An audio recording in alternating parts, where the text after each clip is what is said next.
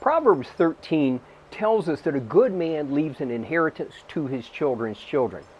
But there's so much more for us in that because what we actually can see is one of the ways that God functions, how our relationship with Him works.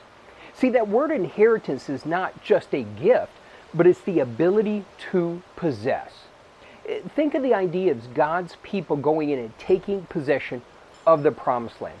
He had promised it to him and he had given it to him, but they had to possess it.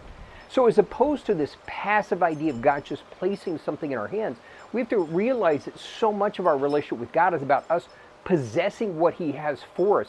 And in doing so, it forces growth, maturity, and increased faith upon you and I.